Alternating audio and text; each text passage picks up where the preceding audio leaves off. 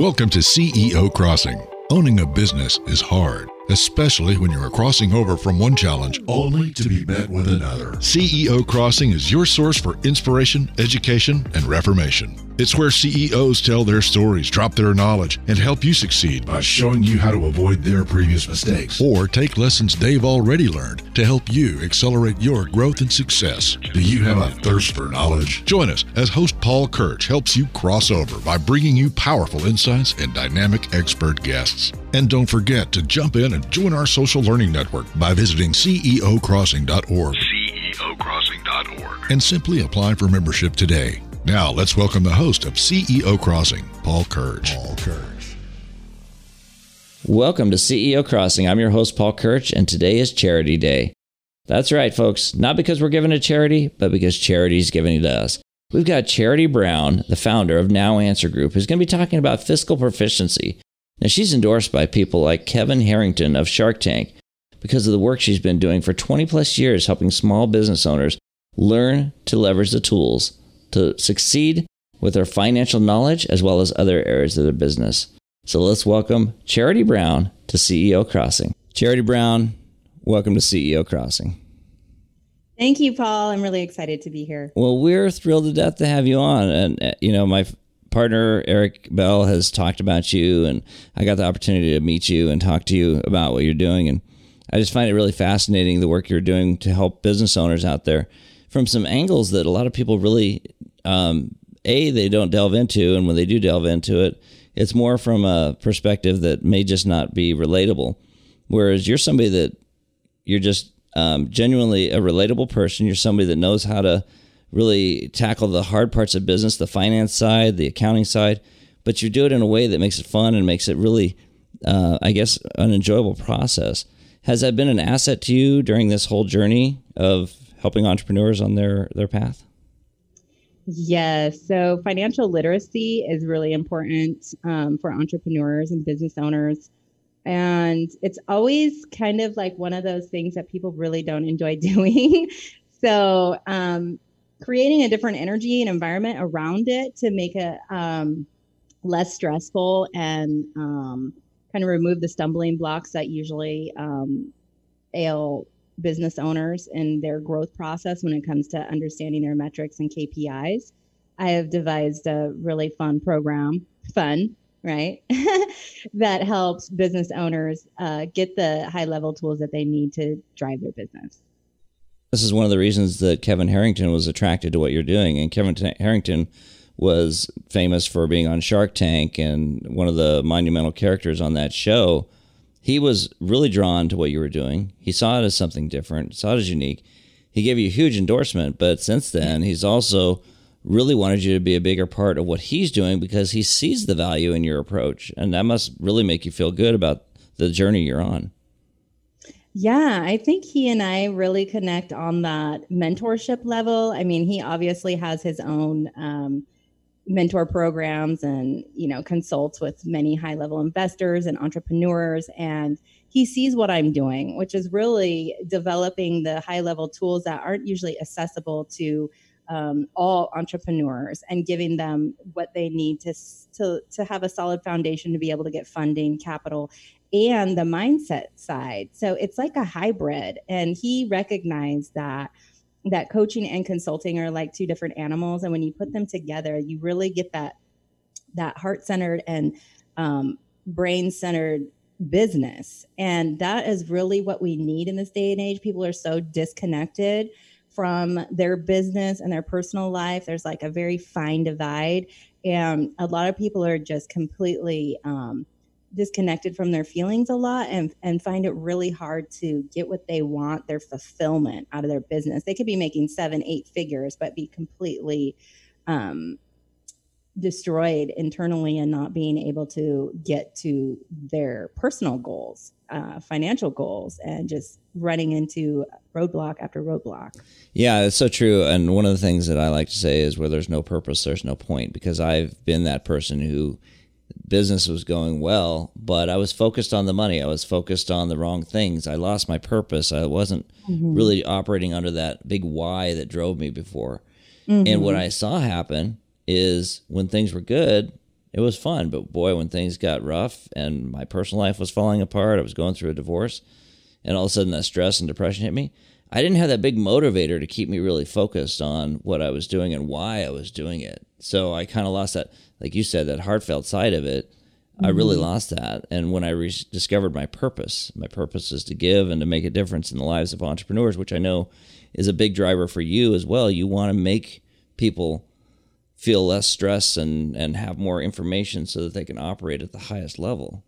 Exactly. How important yeah. is that heartfelt piece in terms of business from what you see with other people you work with when they don't have that and it's just about functioning and not about functioning at the highest level? Yeah, it really can distract you. I mean, the the hunger and for massive success, you have to have that feeling, whether it's hunger or drive or passion or love of the business. It's like once it's just a, a money game and it's how much money do you have in the bank, everything else falls through the wayside. So we kind of get back in touch with reality. One, we keep it real, you know, and then we get back into the fundamentals of why your big why and the the the massive motivator and to to learn ways to let disappointment past disappointments drive you instead of destroy you in regards to the business yeah and i don't want to shift gears too far away from this topic because this is a great topic but you said something that really caught my attention there. And I know you know this better than anybody. You said money in the bank. Mm-hmm. And I think a lot of people in business get excited that they've got revenue coming in. Wow, look at all this revenue coming, revenue coming in. But at the end of the year, mm-hmm. there's almost no profitability. There's almost no money in the bank. At the end of the day, what is one of the most important things in business is at the end of the year, did that money you brought in translate to cash in the bank? Is that fair? Right. Well, cash flow is really important. Like you need to know your cash flow. That is one of mm-hmm. the very um, important items that I go over in my course. Know your KPIs. I mean, if you're not working at optimal performance and you don't know if you're at a loss or a gain at the end of the year, you're kind of in trouble. You're not really driving your business. Your business is driving you. Yeah. I mean, I'm sure you've seen people that are revenue rich, but poor at the end of oh, the yeah. year. Oh, yeah. I mean, and it's all about uh, organization, cash flow, and dialing into those key metrics. And it really seems like, oh, that sounds easy. You know, oh, I have a financial GPS on my phone. Now I feel like I have a target, I have a goal, yeah. I know what I'm looking for. But people get so like overwhelmed with the day to day um, like processes and procedures and and being like knee deep or neck deep in the processes of the business that it's really hard for them to sit down and really analyze it and make sure that their business is profitable.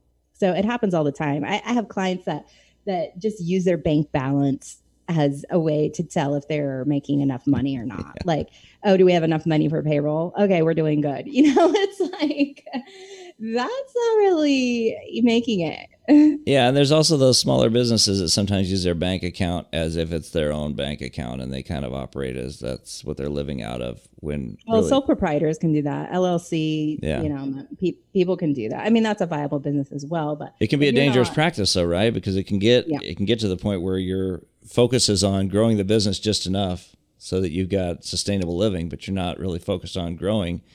And you know, yeah. people target. I know a lot of companies target ten percent growth 15% growth, and they call that a good year.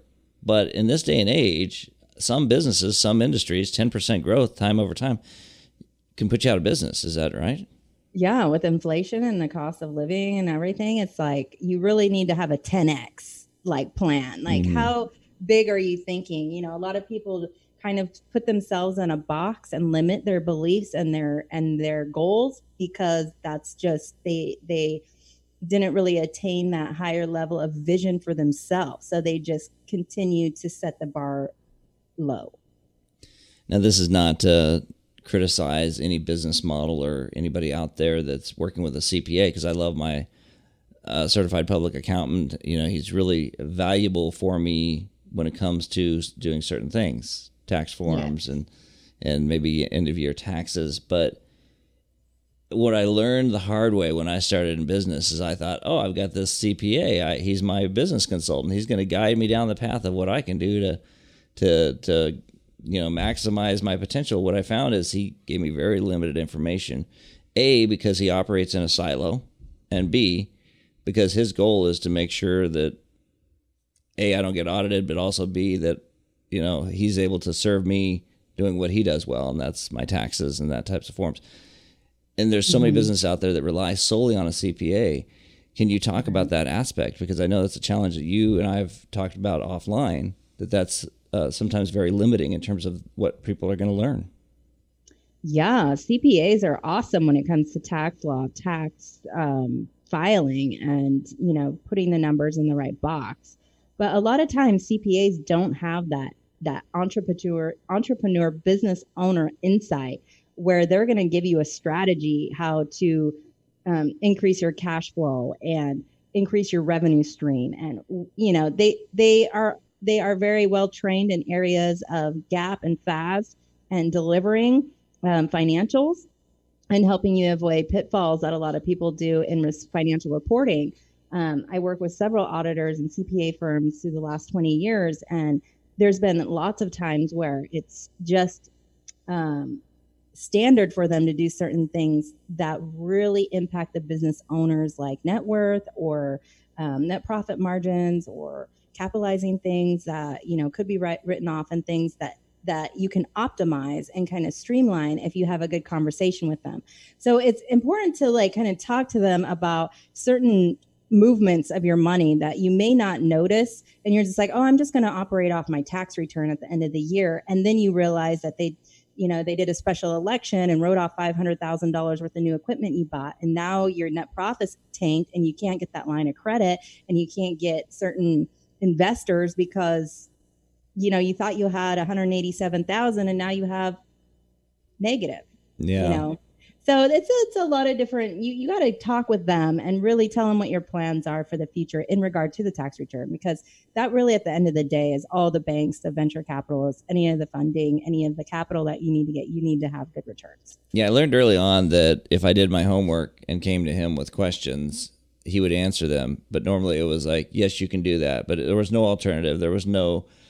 But here's another strategy. It was almost always like, yeah, you can do that yeah, we can you, we can work with that. But it was never like, have you considered this? or maybe you should look into this. And and that's where somebody like you that's out there helping people with fiscal knowledge in terms of how to manage their business. I mean there's so many things that people are just really missing at the end of the day. You mentioned at the beginning of this key performance indicators kpis what are some mm-hmm. things that people should be tracking that maybe they they typically would not? Or maybe they are tracking but they're not digging into the way that you think they should yeah, it's really niche specific. Um, but in overall, like there's five KPIs. So your revenue, your adjusted cost of goods, your your payroll and labor, your overhead, and your net. But I like to drive in also to the marketing spend and for growth. If you're scaling in this market, you really need to pay attention to the internal KPIs of like your marketing spend and um, things like that that are going to drive your sales up. Yeah, that, that's really powerful. And mm-hmm. so when it comes to that uh, side of things, do you find that that's an easy process for people to start adapting that mindset of tracking those and leveraging them correctly, or is that a huge learning curve for a lot of companies? Uh, it depends on what level of the game we're at. It really depends on the customer avatar you know who what client am i talking to today? Am i talking to the the couple that owns a couple barbecue joints downtown or are we talking to a very high level uh, manufacturing company ceo it depends. So we talked about kevin harrington and that relationship and how he was attracted to what you were doing. What was it that first draw drew him into the charity brown camp? What, what was it that really made him see something different in what your approach is? It was the hybrid consulting slash coaching program that I built, the Five Star Business Accelerator, because it's also a program where we help small businesses, new businesses get funding, get business credit, and pretty much line them up for success their first year. Owning a business is hard, especially when you're crossing over from one challenge only to be met with another. You don't have to go it alone. Come out to CEOcrossing.org and find your source for inspiration, education, and reformation. Here, CEOs tell their stories, drop their knowledge, and help you succeed by showing you how to avoid their previous mistakes or take lessons they have learned to help you accelerate your growth and success. Visit CEOcrossing.org and apply for membership today. you can take out loans through certain programs like Kabbage and and some other cash advance type of places or MCA funding and it may be drawn against your personal credit. That doesn't necessarily help you build your business credit. It doesn't necessarily help you with, give your uh, DUNS rating a, a better rating. What are some things that people really need to be thinking and considering when it comes to building their business credit, and how important is it that they have their business credit built up versus personal credit? Oh, it's so important um, because a lot of people don't realize that your business credit is separate from your personal credit. Like it's really important, and a lot of people never register on Dun and Bradstreet or Equifax. Like they have no credit even five years later. They never got terms. They're always just um, using their business. Their their business is using their personal credit, and now they have all this liability that really the business should be carrying. So personal guaranteeing um, large lines of credit and putting your house and your livelihood on the line really is dangerous territory. And I try to, you know, um, educate my my new business owners on how important it is to get that first business credit card you know and to to register with dun and bradstreet and equifax. You know it's funny when i started my business in 2009 which uh, a shows you how smart i am 2009 what a crazy year to be starting. The economy was in the toilet. Yeah. but it actually ended up being a good year for me because i was doing sales coaching and consulting at the time and businesses were struggling, so my phone was ringing off the hook. Where it got scary is when the phone stopped ringing, but that's another subject. But mm. in 2009, the mindset that I had coming in was what I'd always been taught. I'd always heard people talking about, and it is that mindset of leverage your house. You know, it's like you want to start a business, mortgage your home. And, you know, people are always taking out second mortgages. It's like well, you saw it on TV, you saw it in movies. Today, it's a little different. It's a little sexier to be an entrepreneur. There's avenues that people have coming into things. Crowdfunding didn't exist even in 2009. If it did, it was very uh, basically under the radar at that point. And so today, there's so many more opportunities. What do you guide, or how do you guide people that are starting off today differently than what they used to? Because, like I said, the mindset used to be that, hey, take out that leverage on your home. If you want to start a business, you got to take that risk. But today, that risk is it can be mitigated in other ways, correct? Yeah. And that's good planning, getting down to the fundamentals, really finding out what is your need as a business owner. So that's one thing people just start businesses, register with the Secretary of State. They think they have a viable business because they paid for the, the business name, but they didn't they didn't um, really dig down into what is my investment going to be? What do I really need to get clients blowing up my phone? You know, what do I really, how much money do I really need to set off this marketing campaign? How much money do I need to get a storefront? So, um, there's a lot of different scenarios that that could come up. I mean, it's hard to get a line of credit from the bank your first year in business. Now the SBA loan is is servicing first year uh, business owners. Um, you know, but really it's about getting maybe like your first credit card, building the credit so you can get larger lines of credit.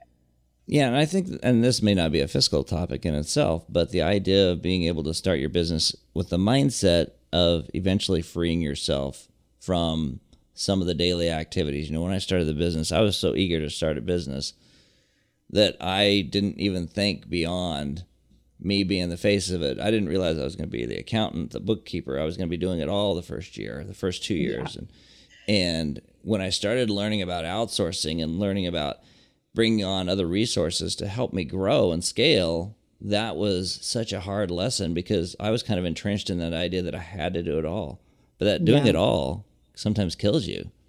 Oh yeah, that's the burnout. You know, I had I had several restaurants, lottery facilities, and I would I would end up in the dish pit and on the line and doing all the prep stuff and bussing tables. And you know, you have to jump in fees first.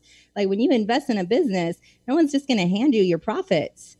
You yeah. know, it's like you got to put that sweat equity in there. You got to, you know, get some skin in the game. And if you think that you're going to have a six figure or seven figure business and it's it's going to be a cakewalk, then I mean, it's challenging. So if you like challenging, then do that. But if you want to just sit back with your feet up, that's not the kind of businesses that make profits. Well, I always said if you want to work more, earn less, and have more stress, start your own business. It's perfect, right? right? Because you, yeah, I mean, and the first three to five years, that's what it's about.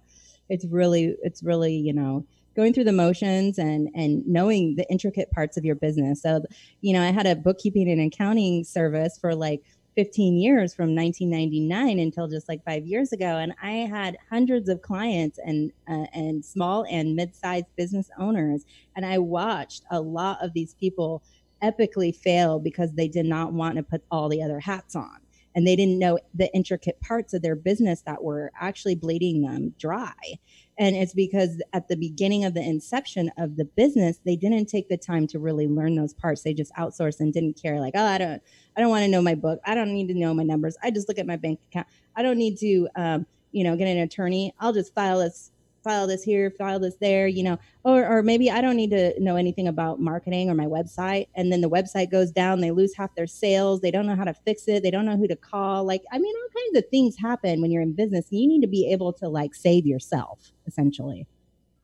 That's that's one of the most valuable lessons that I've I've heard in a long time, and it's such a great reminder because it is true. Um, you don't want to have to be burdened with doing it all yourself, but you definitely right. have to have a deep understanding of the business. Now, there's a difference between working on your business and working in your business, and there's so many mm-hmm. people out there that say, "I don't want to be working in my business. I want to be working on my business," and that's such a grandiose idea for a lot of people at certain stages because look, if you don't work in your business as well, you don't know what's going on behind the scenes. You don't know what exactly. customers are really seeing. You don't know what's really happening. If those key employees leave you or those key resources dry up you're in trouble. Yeah.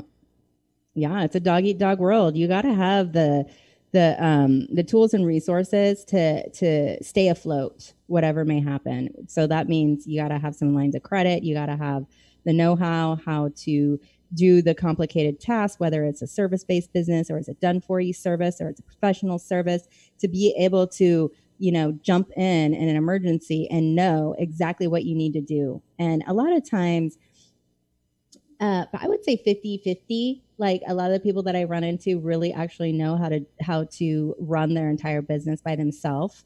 Um, and so it, sometimes it's a hard knock life for some of us, you know, because it, you you can't lead a horse to water and make them drink. You know, it's like yeah. you either are gonna, you know, buy into a franchise and say, "Oh, everyone else is going to do the work for me." Here, we got the we got the you know franchise logo now.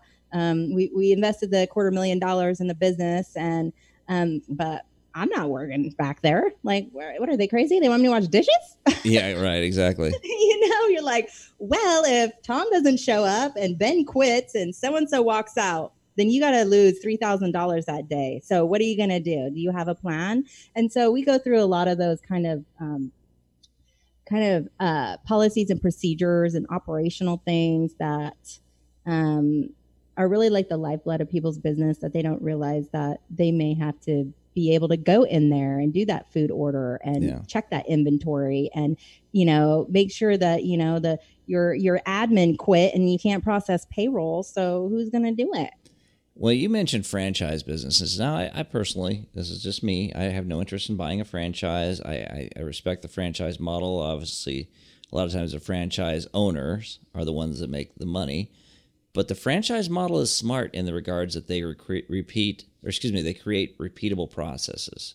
Mm-hmm. And anybody that wants to learn how to create a business that can really self sustain when things fall apart or you know, if one employee is missing. I have a friend who, in his business, when he started it, he kind of followed that franchise model and he created a procedure for everything in his business that every employee had access to. So if somebody was gone, somebody was out, somebody could pull up the procedure manual and see how a certain process was done.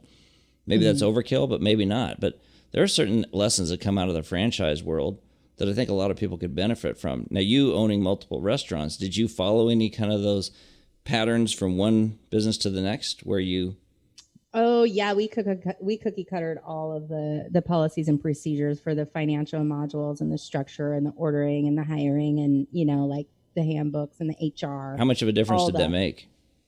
What's that? How much of a difference did that make for you? Oh, it relieved me from so many tangly messes. Like yeah. that's Parliament. It's so important, like to have those dialed in because all those have huge ripple effects with the state and the feds and and employee retention and HR, all those very important things that can cause you the hugest headache. So if you have employees, you need those. Amen. Yeah. Charity Brown. we love you over here at CEO Crossing. And folks, if you like what Charity has to say, she's going to be doing a webinar for us on August 19th that we're going to be promoting out. It's going to be 1 o'clock Central Time. So be checking CEO Crossing for that information. Charity, we're huge fans of you over here. And obviously, Kevin Harrington isn't the only one who thinks you're super smart because we love you. Uh, can you tell people how they can learn more about what you're doing? Yes, you can visit uh, nowanswergroup.com and uh, Kevin's endorsements on there. And there's also a strategy button um, that you can book a 30 minute consultation with me. And I would love to get on the phone with you guys. Charity Brown, thanks for helping people cross over to success at CEO Crossing. Thank you, Paul. That was great. I hope Charity Brown brought as much value and knowledge to you as she did to us here at CEO Crossing. We're grateful for having her on. As I mentioned, Charity is going to be hosting a webinar for us on August 19th at 1 o'clock Central Time. Come out to ceocrossing.com forward slash events to learn more. We're grateful for all that she's done to contribute to our uh, community. We know that she's going to bring a lot of great value to you and your business. Once again, my name is Paul Kirch, the host of CEO Crossing. We're grateful you're here. Come out to ceocrossing.com and check us out. Learn about the community that's helping you cross over to success. Have an amazing day. Thanks for tuning in to CEO Crossing with our host, Paul Kirch. Be with us next time when we share stories and inspiring lessons brought to you by guest CEOs and business leaders who are helping pave the path to success. If you have questions or ideas to share, email us at podcast at ceocrossing.org. No matter your experience level, business leadership is hard and no one should go it alone. Crossover at ceocrossing.org. ceocrossing.org. And let us help you accelerate your business success today.